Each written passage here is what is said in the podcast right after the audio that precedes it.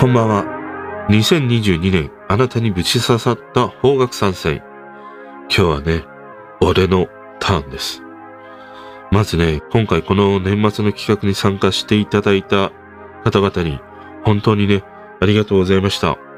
今年もね、俺の知らない曲との出会いもあったり、また楽しい時間をね、本当にね、過ごさせていただきました。そしてね、今日はね、俺自身の参戦になるんですけれども、選びきれるのでしょうかということでね、主催者特権をお許しくださいというね、もう状態になるのは目に見えておりますが、早速ね、紹介していきます。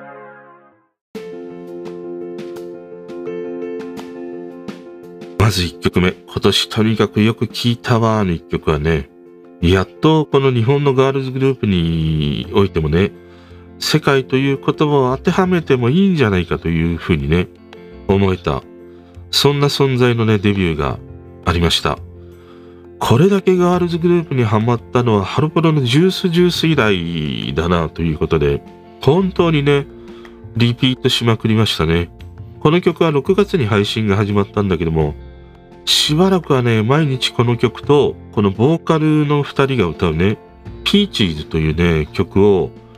もう毎朝ヘビロテで聴いてた日が1ヶ月近くね、続きました。ということでね、今年俺がとにかくよく聴いたわと一曲はこれです。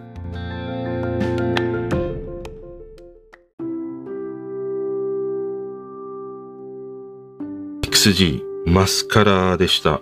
レイディーっていうね。もうね、この曲は以前のトークでも話をしたんだけども、本当にハマりました。彼女たちは韓国を拠点に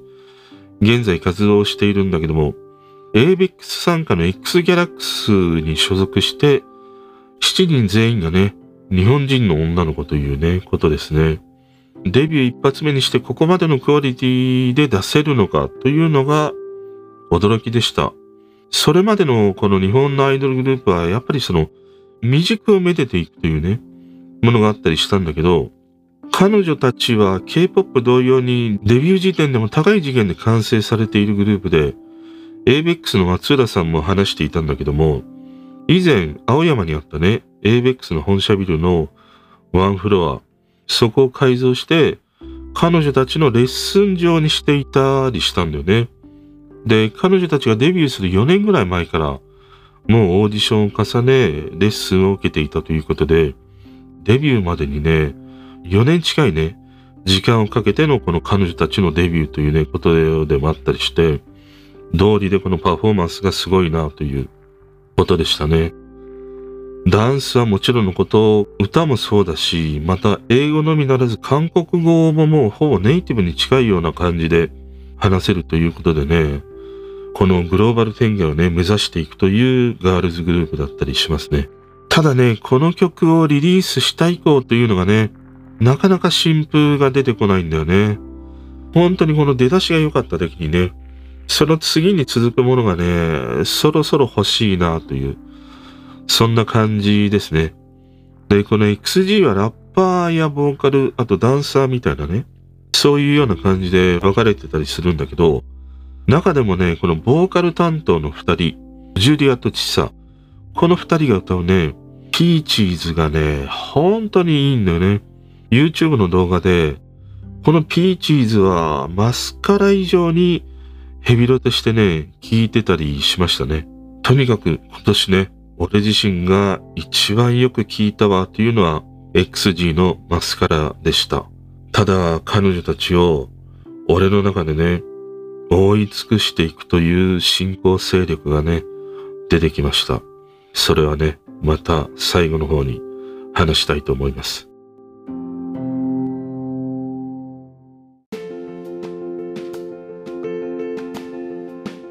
2戦目。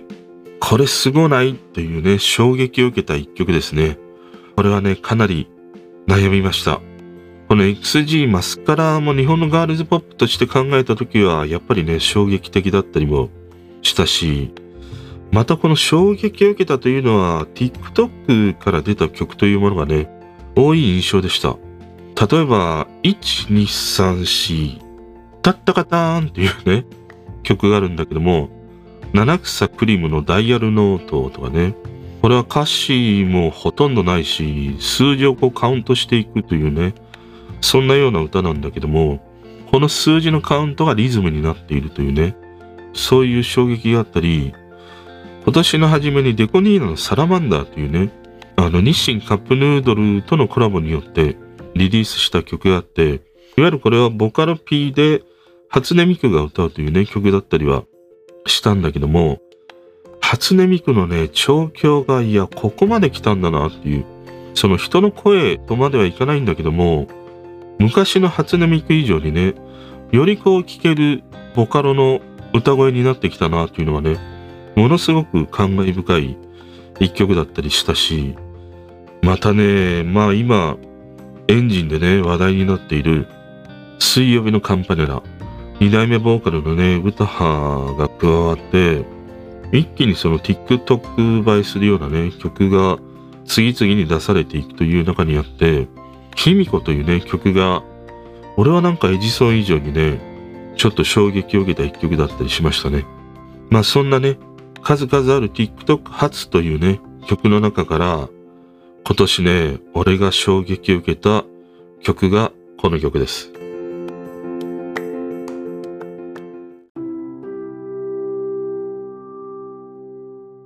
ブルームのメロディーでした。彼らは本田翼主演のドラマ君の花になるに主演していた8人組で、ドラマの中でも寮で生活しながらね、デビューを目指すという、そういう役どころを演じていたこの8人だったりしました。で、そのドラマのストーリーにリンクするように曲をね、実際にも次々にリリースしていくということで、全部で5曲をね、リリースしましたね。その中での1曲がこのメロディーだったりします。で、誤解を恐れずに言うとね、まあ、ほとんど BTS をオマージュしたようなね、世界観の曲だなっていうふうに思うんだよね。やっぱりあのダイナマイトとかバター、あれだけ世界を沸かせたね、曲でもあるから、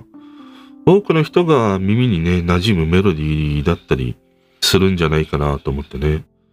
だから俺もこのメロディーという曲がものすごいすんなりとね、自分の中に入ってきたというものがありましたね。でね、何がこの曲にね、衝撃を受けたのかということなんだけど、この8人の彼らって、言ってしまえばさ、このドラマ用に集められた役者やモデルの子たちなんだよね。1年前にオーディションを経て、ドラマの撮影が始まり、こうしてね、デビューしていくというものなんだけど、このなんて言うんだろう、寄せ集められて、短時間でこれだけのクオリティでね、曲を出せるんだということが衝撃的でした。その今までの、こう、ジャニーズにもさ、U 上がっちゃいなよみたいな、U 立っちゃいなよみたいなことでね、すぐさま舞台に上がるとか、デビューをするというものはあったんだけども、そこはやっぱりどうしてもね、その素人感みたいなものが拭えなくて、本当にこのガールズグループ同様に成長をめでていくというね、そのアイドル文化みたいなものがあったんだけども、彼らはさ、このドラマ用に集められて、まあオーディションというね、ものではあるんだけども、この短時間でこれだけのそのパフォーマンスを見せるというのがね、俺はちょっと衝撃的だったりしましたね。で、最近こういうね、オーディション形式で出てきたボーイズグループで BE:FIRST とかね、JO1 とかいるんだけども、まあ彼らは長く続けるというものがさ、前提にあるわけじゃん。ただこのブルームの場合って、ドラマの放映中だけなんだよね、基本ね。まあ今は、あの、もっとね、長く続けてほしいというね、声が上がってたりはするんだけども、このドラマ初という試み、そしてこの期間限定で短時間でこれだけのものをね、まとめ上げたということが、やっぱりね、驚きであり衝撃的でしたね。だから、そのレッスンの厳しさとかもね、あるとは思うんだけども、もともとそれぞれの個人が持っているポテンシャルが、やっぱり高かったからこそなんだろうなっていうふうにね、思ったりもしましたね。このボーイズグループもガールズグループも同様なんだけども、成長をめでていくというものから完成されたものをね、スタート時点で応援していくという、そんな流れになっていくんじゃないかなっていうことを思うと、やっぱりその指導する側の手腕というか、ノウハウであるとか、システム的なものであるとかね、そのデビュー前の仕組み作りというものはね、これまで以上に重要になってくるんだなっていう、そんなことをね、思わせられたりしましたね。俺がね、衝撃を受けた一曲というのは、ブルームのメロディーでした。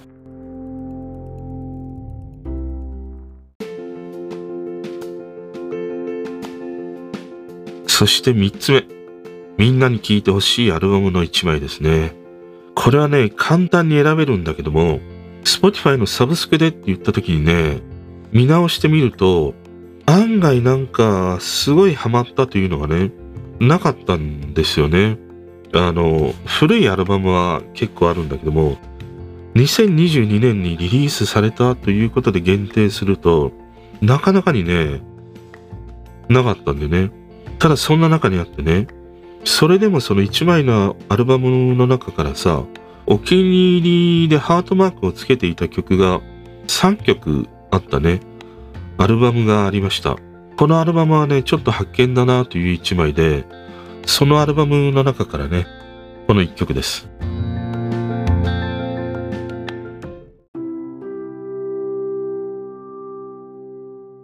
みんなに聴いてほしいアルバムの一枚はミッキー・ヨシの Keep on Kicking It でした。このアルバムはね、配信自体は2021年の12月の末なんだけど、正式な CD リリースがね、2022年今年の2月ということで、この1枚をね、選びました。で、今聴いていただいた曲はラストのね、曲にある、 Never Gone featuring 岡村靖幸がね、歌う一曲でした。まあ今年はね、本当にこの岡村靖幸にね、年末はすごいハマったりしたんですよね。で、この Never Gone という曲は、ミッキー・ヨシネにとってその自分たちのこう仲間を送るというのかな、弔うというのかな、そういうメッセージが込められている曲でもあったりして、このミッキー・ヨシノが岡村康之のね、歌声を聞いて、彼はね、悲しみのある歌声だなということで、このね、岡村康之に歌ってもらうという一曲だったりしました。で、この曲はね、作詞がエルビス・ウッドストックとね、もう一人がリリー・フランキーなんだよね。ちょっとね、意外な組み合わせだったりはするんだけども、このリリー・フランキーのカバーズ、これで岡村康之が歌う姿を見てね、ミッキー吉野は彼にこの曲を歌ってもらうというね、そういう接点もあったりしたんだよね。で、作曲はミッキー吉野。で、アレンジが東京事変とかでおなじみの亀田誠二というね、面々だったりしますね。まあこのミッキー吉野といえば五大号なわけで、このアルバムの中でもね、久しぶりに滝川幸秀がね、歌うガンダーラがあったりまして、このアルバム自体がさ、そのミッキー吉野が古希を迎えてね、70歳を迎えて、それを記念にリリースされたアルバムなんだよね。だから、そういう昔の旧友みたいな人もいれば、まあ現在ね、活躍しているミュージシャンとのフューチャリングみたいなものもあったりして、ものすごいね、バラエティに富んだ曲の数々だったりするんだよね。例えばね、昔の曲で言うと、布施明の曲、君はバラより美しいとかね、クラシックの喜びの歌とかさ、あとギタリストの雅が歌うね、銀河鉄道39とかさ、もうちょっとね、あの機関車の39ではなくてね、リニアモーターカーのようなね、雅の歌声というのかな。まあでも39もね、宇宙走ってたからね、どっちに未来感があるかっていうのはね、悩ましいところではあるんだけども。あとね、すげえ良かったのが、ザ・ゴールデンカップスのさ、銀色のグラス。この曲をチャーが歌ってるんで、これもすげえいいんだよね。このアルバムはね、サブスクで見つけた時に、いや、本当にいいアルバムを見つけたなっていうのをね、記憶してますね。ぜひね、このアルバム多くの人に聴いてもらいたい、そんな一枚だったりしました。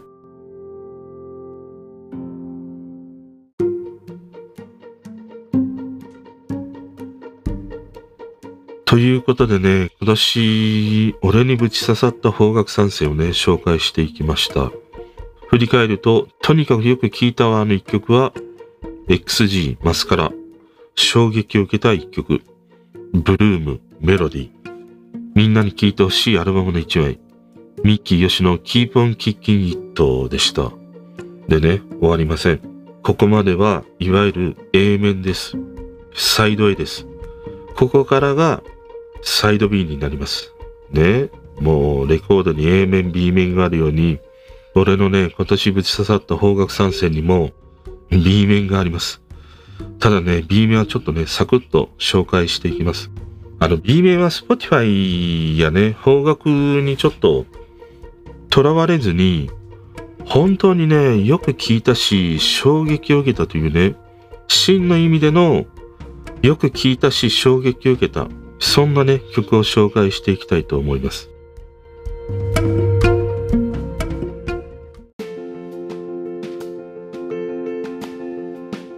まずね、本当にね、よく聞いたわっていう曲は、Spotify の年間のまとめでね、1位に入っていたのが、アーティストで言うとサザンだし、曲で言うとアイコの可憐のライフだったりしたんですよね。新譜とかさ、 New Music Wednesday とか Spotify で聴くんだけども、基本普段は YouTube で音楽を聴くことが多いんですね。MV みたいなものを流しながらとか。で、YouTube でも同じように今年一番聴いた曲というものがさ、まとめられてたりもしたんでね。その中での1位。それはね、最初に話したように XG の MASCARA だったりはしたんだけども、曲だけではなくね、様々な歌番組で歌うものとか、情報みたいなものとかね、かなりの時間を費やして、本当によく聞いたなというのがね、二組の K-POP ガールズグループだったりしました。とにかくね、真の意味でよく聞いたわというね、この2曲聞いてください。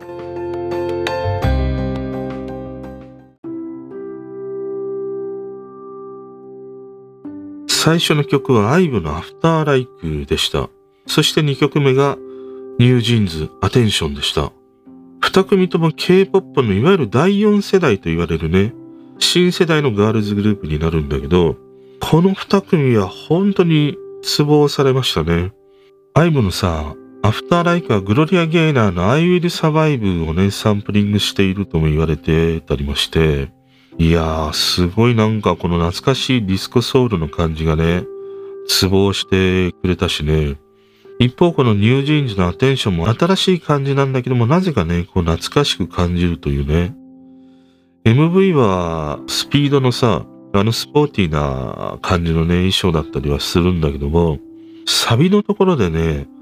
上がるのではなくて、落ちていく感じというのがね、すごいなんか新しく感じたし、このなんか落ちていくんだけども浮遊感があるっていうのがね、いやー面白い曲だなっていうふうに思ってね、すんごいハマりました。この方角にとらわれないのであれば、この2曲はね、XG のマスカラ以上にエビロとして聴いた2曲だったりしました。そして次がね、本当に衝撃を受けた1曲です。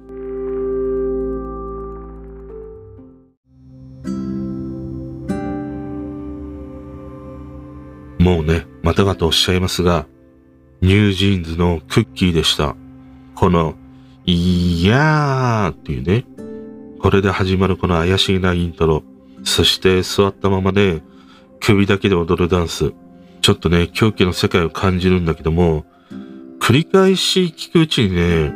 本当この曲はね、ちょっと衝撃的でしたね。あの、XG のマスカラにちょうどハマっていた時期にね、この曲を教えていただいて聞いたんだけども、それまでのこの K-POP というものをさ、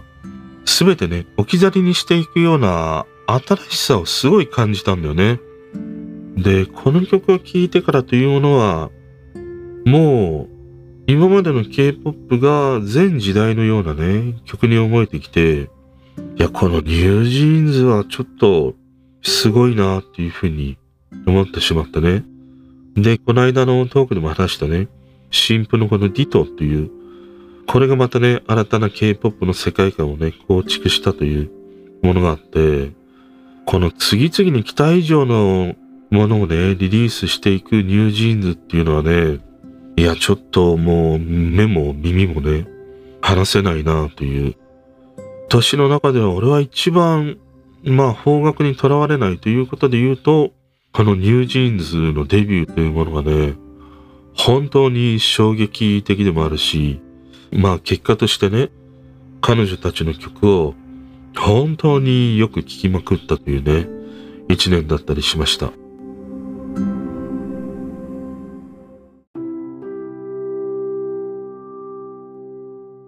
そしてね、みんなに聴いてほしいアルバム。もうこれは言わずもがなでしょう。もちろんね、たっつぁんのソフトリーですね。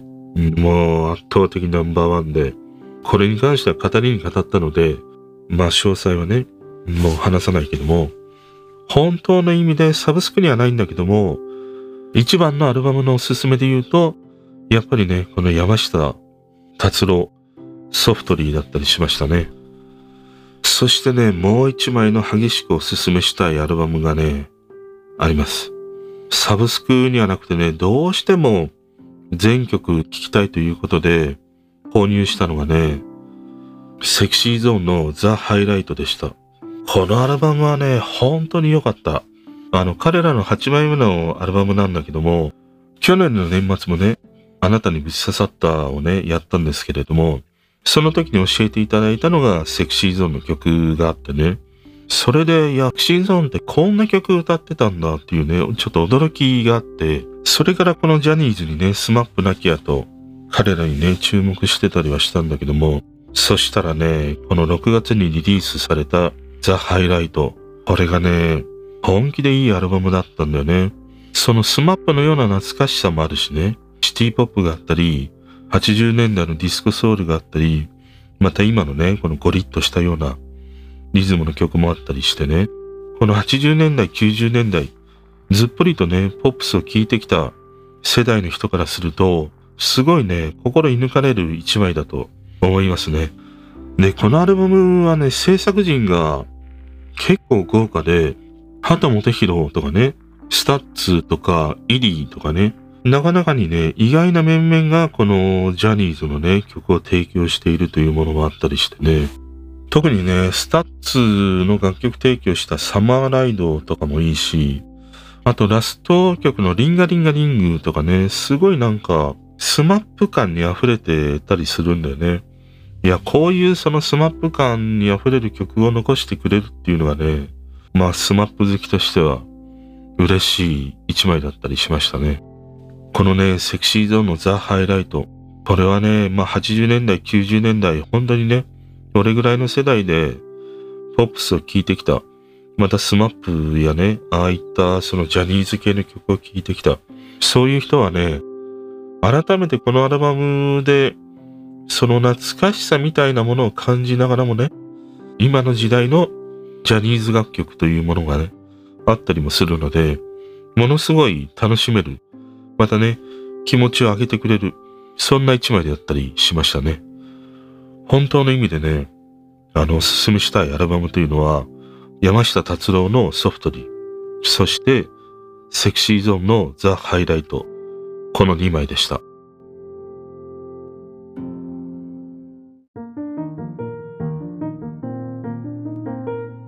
ということでね、A 面、B 面というこの主催者特権でね、紹介させていただきました。今年1年もね、いろんな曲との出会いがあったり、また方角ののオプチャの方でもね、曲を共有していただいたりもして、本当にね、今年も楽しい時間過ごさせていただきました。で、今回この年末の企画をやってみて思うのは、本当にこの方角は幅が広いなっていう、そしてその深さがね、ものすごくあるなっていうことをね、思いました。この DTM でさ、ミニマルに制作されているものもあれば、 Kyoto Jazz Sextet。これ、マノさんのね、3選の中で紹介している時に何回もね、間違えながら読んでしまったりしたんだけども、この京都ジャズとか、あと METAFIVE のようなさ、ライブにこそね、最高の魅力があるバンドがいたり、またこう、長年活躍するね、サザンのような存在がいたりもしてね。これだけね、幅の広い選択肢の中から楽しめるという国も、そうないんじゃないかな。それに、ボカロがあったりさ、アイドルポップがあったり、演歌があったり、フォークがあったり、何があったりっていうことなわけでしょ。本当に日本は食べ物同様にね、世界中のありとあらゆるね、食文化があるようにさ、音楽に関してもね、本当にボーダーレスで、いろんなジャンルの曲が、こうしてね、あり、楽しめるっていうのはね、なかなか世界的に見ても、こういう日本のように音楽を楽しめる国ってないと思うんだよね。